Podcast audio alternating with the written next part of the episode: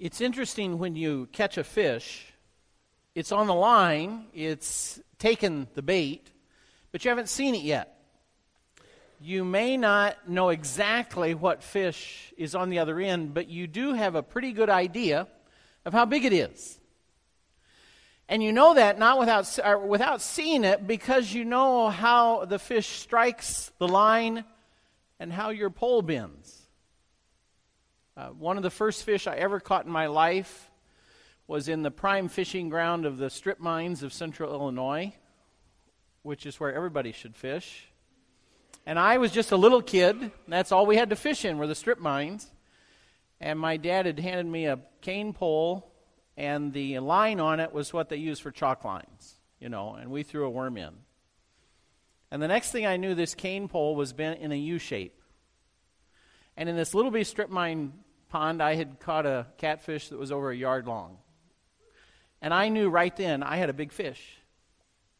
I didn't know what was on the other end, but there was no doubt in my mind I had a big fish, and I didn't even have to see it yet. Well, God's that way. I put on the screen, How big is your God? Well, in some ways, we haven't seen God, so how do you answer that? How big is your God? Well, it's sort of like the fish. You have to look at what you know about him, what you see, how the pole bends.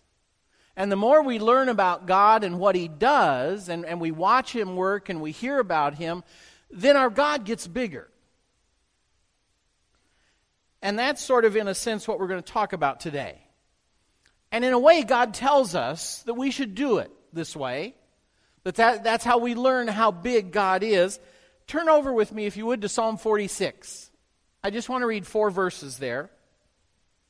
Three. Oh, four.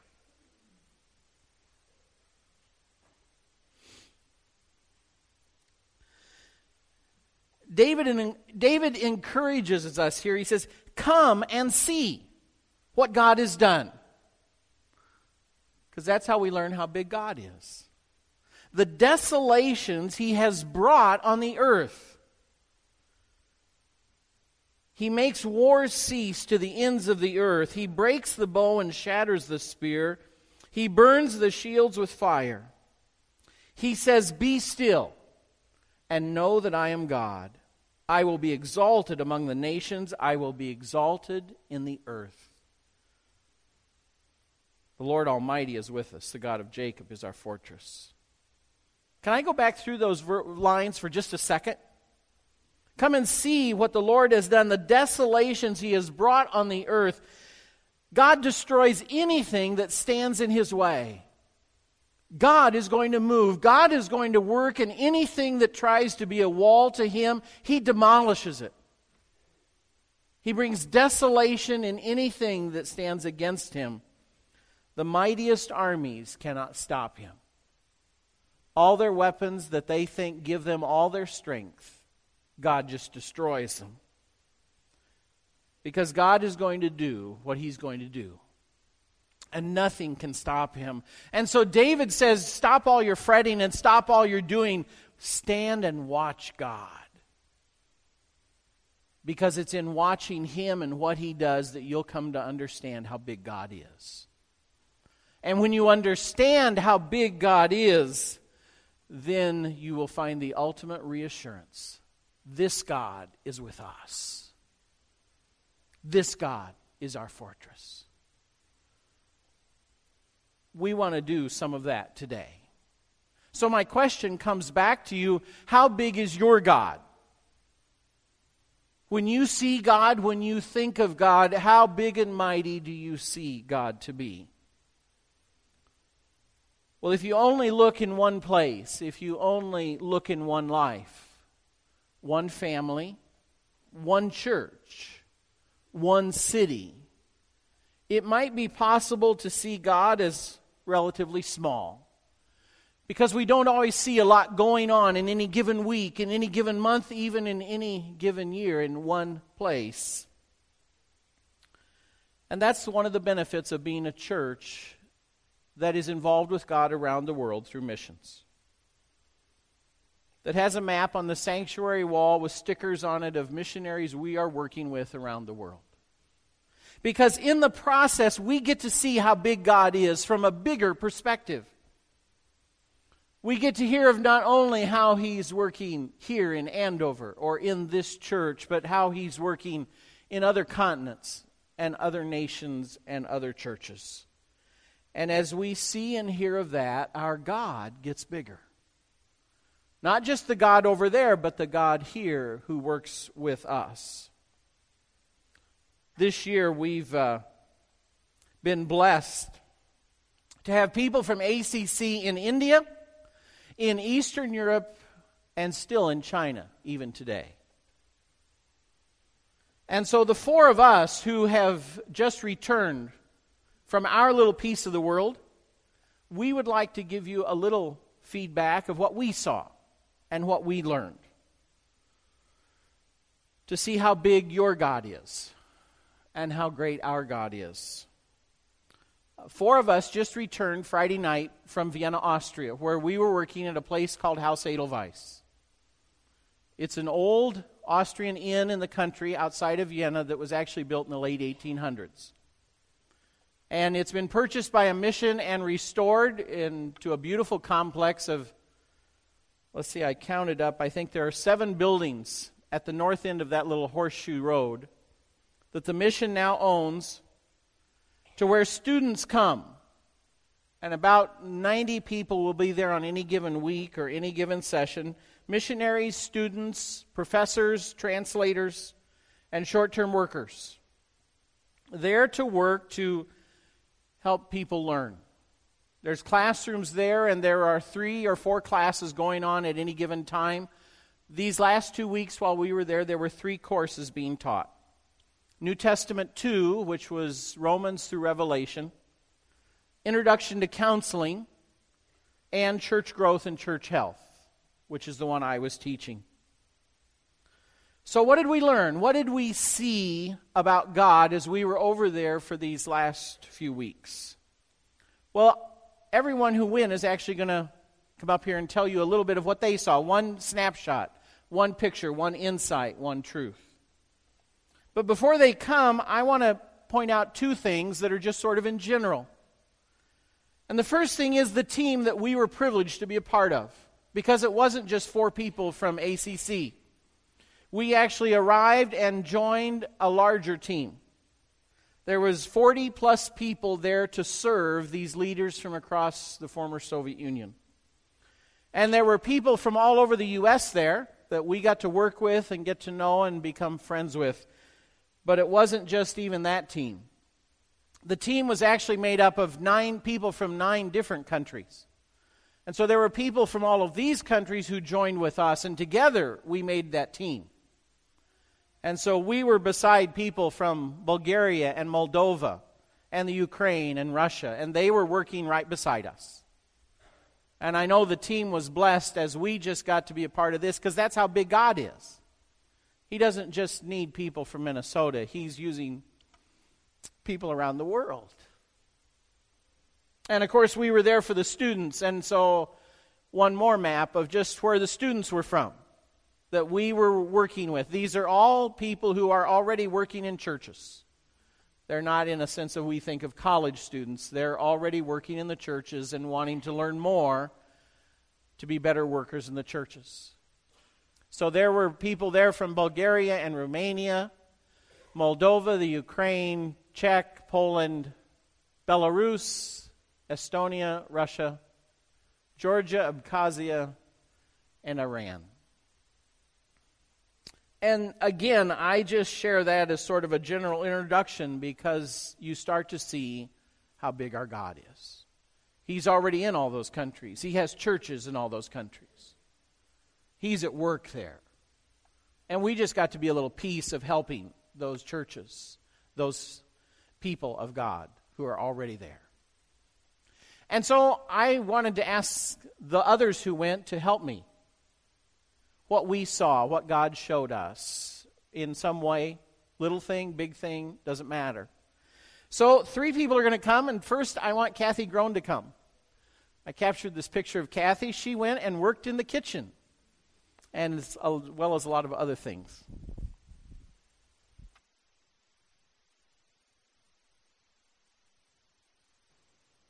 Well, what I came back with, um, the scripture that um, I would like to just read sums up my thought was Romans 1:12, and it says, "For I long to see you, that I may impart to you some spiritual gift to strengthen you.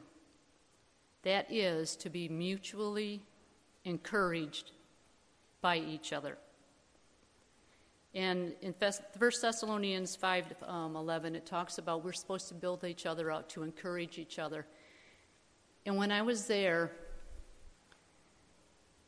it was, you, you saw that. It wasn't just us from the U.S., we were there working together, we were building each other up, but it's those students that came there from all walks of life, from all countries, and they wanted that. There are so many that are from uh, Muslim countries, surrounded by Muslim countries. They don't have the, the freedom that we have and we take so much for granted. A church on every corner, Christians to come alongside you very easily. And so that was, I think, the, one of the biggest things. And one of the students from Poland before he left, he said, It's not just the classes. Yes, they came and they're studying and they're, and they're going to take this information and what they study to their own people and work to build their churches. But he says it's the fellowship, it's the encouragement and the strength that they get from us when we're there. So that uh, was probably the most impacting to me and uh, to know that they're, they're out there and they're part of the world um, working to expand the gospel of God. And some in fear, and in troubling situations, but it was just amazing to be a part of that.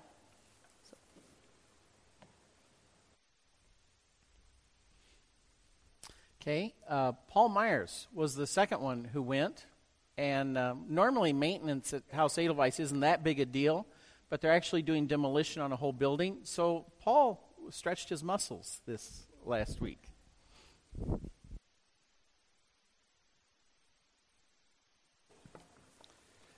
What God taught me, or what was reinforced to me, is uh, even though we uh, come from many different countries and uh, many different peoples, we still worship the same God. Uh, it was impressive, no matter if people were praying for uh, meals or around the campfire or the communion service, and they were speaking in uh, many different languages that we couldn't understand. We were all worshiping the same God. Uh, I'm going to read from Ephesians 2:17. It says, "He came and preached peace to you who were far away, and peace to those who were near." For through him we have access to the Father by one Spirit. Consequently, we are no longer foreigners and aliens, but fellow citizens with God's people and members of God's household, built on the foundation of the apostles and the prophets, with Jesus Christ being the cornerstone, in whom the whole building is being joined together, and they rise to become a holy temple to the Lord, and in whom you too are being built to become a dwelling in which God lives by the Spirit. Even though there was many countries and many languages, we all served the same God.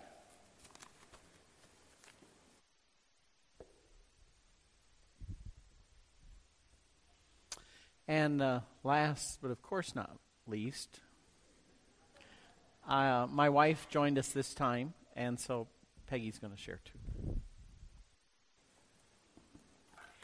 This was not my first time at Haus Edelweiss, but um, I reflected a lot about all of the times that I have been there, as well as our children. And uh, as we went, often uh, a mission trip um, can seem very exciting. It is exciting. Going to Austria can seem very glamorous. And um, the work at TCM that we did is, in a way, unique for a mission trip. But as the days went on, we worked hard. And it was easy to stop and watch Paul sweat. He worked hard. And Kathy and I were in the kitchen, and um, every day we cut up tomatoes, and we cut up cucumbers, and we cut up oranges, and we made hot dishes, and we made salads. And it was just day after day, and then we cleaned it all up and we started again. And sometimes there's, uh, it's easy to think about these things, the mundane work that we did. It really was. And sometimes, as perhaps you might not believe this, but there were times when other people in the kitchen got on our nerves. yes. And it, sometimes it might be easy to say, Why am I here? Why am I doing this? What has this got to do with mission work, with God? But then, after fixing all the food, we took it out and sat around the tables. And we got to hostess or host a table at the meals to make sure that everyone was well fed. But at the same time, we were well fed by hearing the stories from the students and the work that they do. Um, we each had a prayer partner, and my prayer partner happened to be the man from Iran which was a little unnerving. And we learned that there is persecution there, and we learned that he is afraid. And not just him, but we sat across from people from other countries who, one, one gentleman who sat at my table quite often was from Ukraine, and he's a physical therapist. But he had taken a week off to come there to take a New Testament course so that he could go back and be more effective in his church. And all of that made me start thinking. And I chose the verse from Ephesians that says, Serve wholeheartedly, as if you were serving the Lord, not people, because you know that the Lord will reward each of you for whatever good they do. And I thought about that verse, and I thought about the tomatoes and the cucumbers and everything that we cut up. And I thought, we were doing that for the Lord because we were providing for those people to have a week of rest and be able to study so that they could take their work back to their place in the world. But then I thought also about Andover Christian Church. And I thought about those of you who are so involved in Family of Promise and VBS and the children's program and on and on and on. And if our work is done unto the Lord, whatever it is, it is a very good thing that we are doing for our God in this world.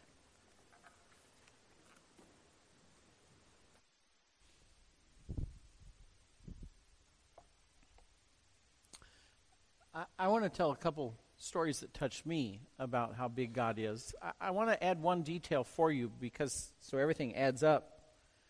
Of all the students who come here to uh, come to the house to learn, I would say 20% or less are paid for their ministry. And that's due to the economies of where they live and their churches. There's just not enough money to pay a salary. And so, virtually all of them, except beyond a few, have full time jobs, physical therapists. Um, they're doing full time jobs, then they're doing full time ministry and then they're taking care of their families. And that's just the reality they know. They've no, never known anything different. They don't feel sorry for themselves. But so you'll find out, you have to ask what their actual job is because they'll talk about their ministry. And then you have to say, okay, but what do you do as your job? And then they'll say, oh, I'm a physical therapist. But their focus is their ministry. And then they just do that in the evenings and weekends uh, because they have to support their families.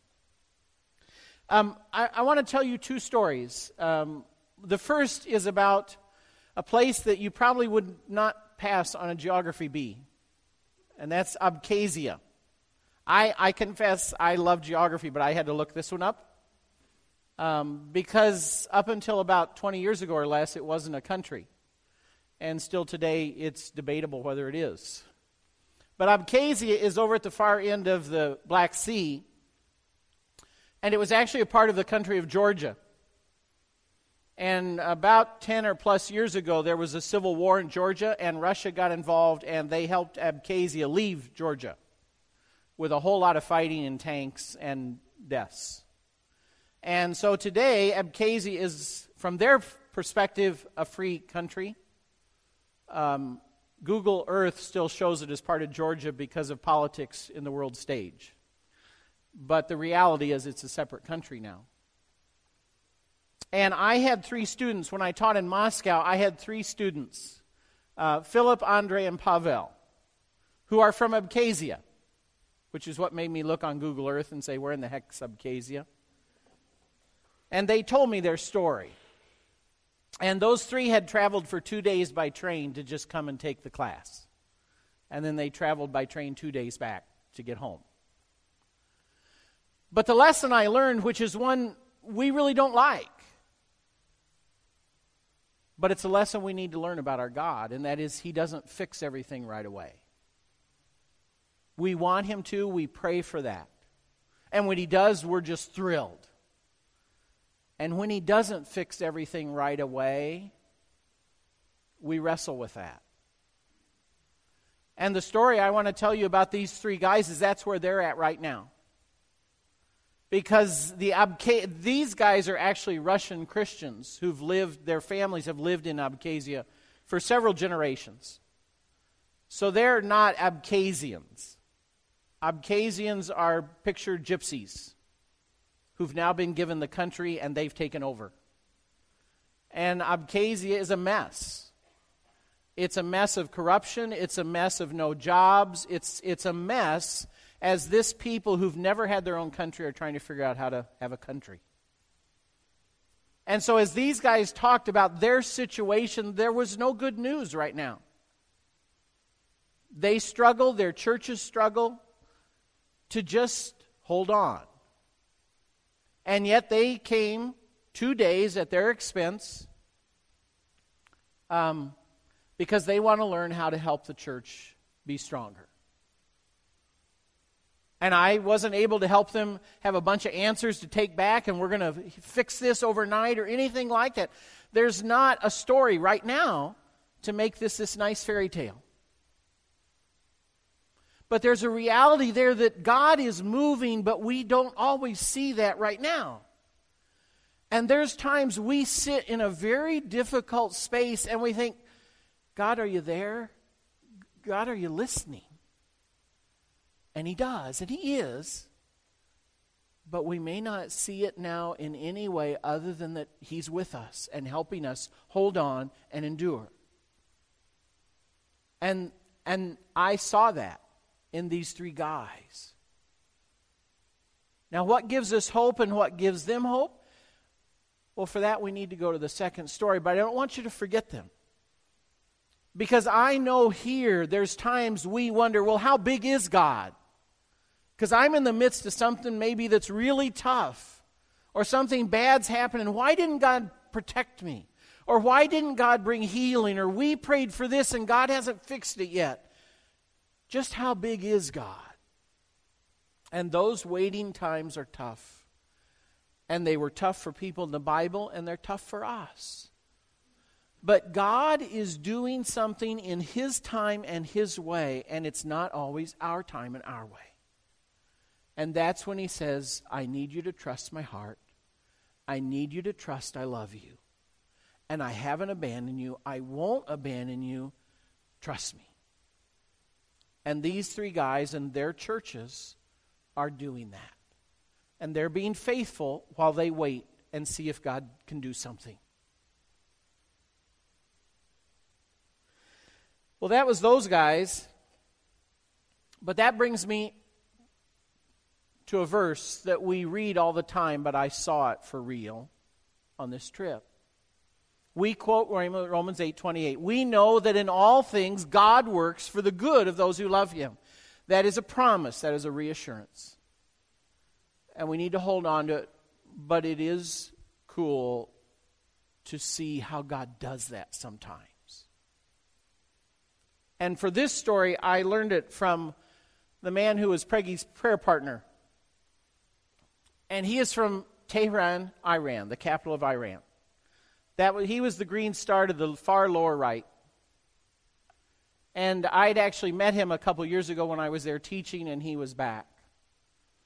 But he told a little bit more about his story this time that just struck me so powerfully. Um, he is a minister of about 10 churches in Tehran. You, I would never dream there are Christian churches in Tehran. There are. They're allowed to continue to exist because these people became Christians several generations ago and the Iranian, the Muslim Iranians just sort of tolerate them with varied degrees of persecution. He said that this last year or two has been the roughest of his life and ministry. It has been very bad for them as churches. And he didn't like to talk about it much, but the little details he would give us, it was really bad. Part of the reason it was really bad was this man. He has been the president of Iran for two terms, I think six or eight years. Mahmoud Ahmadinejad. I love Jay Leno because he always pronounces this, I'm a nutcase. and there's some reason for that. Um, Ahmadinejad hates Americans, hates anybody who is not his brand of Islam. Um, he says the Holocaust was made up and Israel should be wiped out, and he is the one who has been driving Iran's acquisition of nuclear weapons. And because he is such a nutcase, that's what terrorizes everybody if they should get them. Well, in that process, he is an extreme fundamentalist Muslim and has made life very difficult for the Christians there. But if you talk to Sargoos and ask him about this, what he said this time that was so powerful for me is don't feel bad for us. Because God has used this man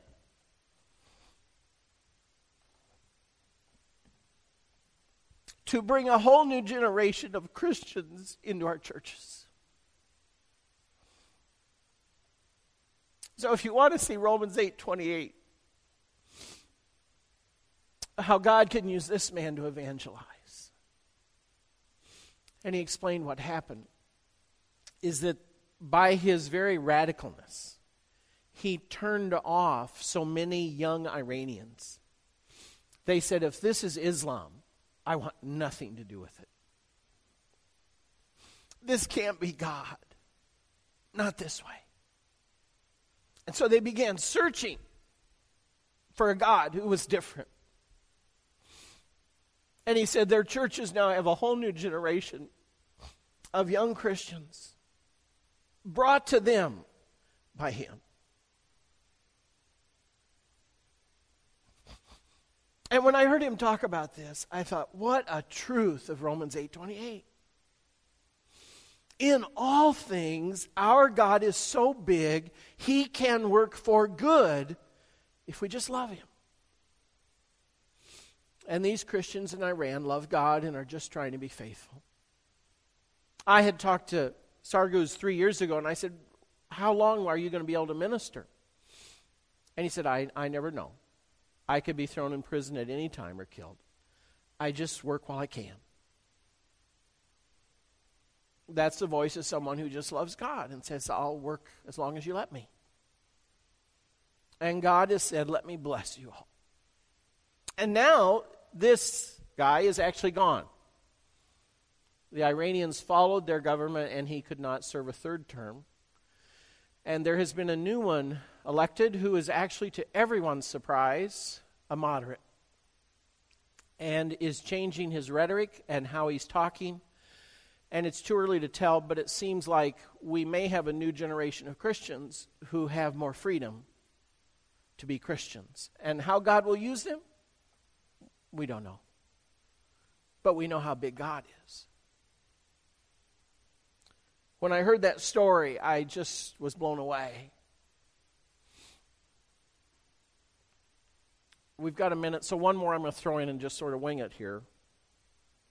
We got to talk to another couple who'd been in. We have Katie right now is in Northeast China, Katie Adams. We got to visit with an American couple who had just spent quite a bit of time in Northwest China. And one of the stories they told us, because the church in China is thriving. If, if you're not aware of that, you need to know China is now, it's estimated, the most populous Christian nation on earth. And that's without church buildings or all the things we need, we think we have to have. It's house churches. And the evangelism that's happening in China in the house churches is just like wildfire. And the communists don't know what to do about it. But these Americans were up visiting Christians in northeast China. And if you like history like me, Marco Polo developed something called the Silk Road. And it was the first time trade from Asia went across over to Europe. And it became a huge caravan route. And you can still go the Silk Road. It's a series of roads. But for hundreds of years, it was a huge trade route. And here's what the Christians in China are now planning. They're saying, you know, we watch what's happening in Central Asia and it's turning Islam, Islamic, and we watch what Europe is so godless. And we realize we've got to train missionaries in China to send the good news along the Silk Road like we once sent spices because they need Jesus way more than they need spices. So we in China are training missionaries so we can start sending them along the Silk Road. That's how big our God is. He is at work. And I'm like you. I, on any given day, I can look in a little bitty spot, my life, my city, and I say, God, what are you doing? Are you doing anything? Are you up there? But I want you to know He is up there. And He is very busy, and nothing can stop Him. He can wreak desolations against anything that stands against Him, and the mightiest army He can destroy. That's our God. And He's that big here. And that's what I hope you'll hear from this. Your life, your home, this church, this city, that's our God. And just as much as He wants to work in Abkhazia and Iran, He wants to work here. And if we can turn to Him and let Him into our lives and just love Him, and watch what he can do. It is beyond what we can imagine. Just like using a crazy anti Christian ruler to evangelize. We want to close today with a, not close, but end the sermon with a song because it's Russian. Last Sunday we were in worship, and worship at Haus Edelweiss is wonderful because the students lead it not the missionaries and not the Americans. And so the students get together and put together this mixed worship that'll have some Bulgarian and some Russian and some Moldovan and, and all kinds of things in it. And half the time you're just listening because you don't have a clue. But it's beautiful and wonderful. Well, we're singing along and they're leading a medley of songs, and that suddenly there's a song that was really a nice song. And all of us Americans are whispering, which I know you shouldn't do, but we're like, Have you heard that? Have you heard that? Have you heard that? And we're all like, No, no, no, no. So afterwards, we go up to the worship team and, like, What's up with this? And they said, Well, it's one of our choruses. And we liked it. And so we want to teach it to you um, in English, not in Russian. Okay? Um, but uh, it fits today because it's just a simple chorus of praise to God because of how great He is, how big He is. And so, if the team wants to come on up, and we're going to, we have an MP3 of it in Russian. So, I want you to listen to a little bit of it because it also gives you a little flavor of the worship last Sunday that we got to be a part of. And then uh, we'll listen to a little bit of the song and then fade it out. And then w- w- we want you to join us and sing it. You'll find it's very simple. And I hope it blesses you, especially when you know the story behind the song. So um, if you guys want to start playing it.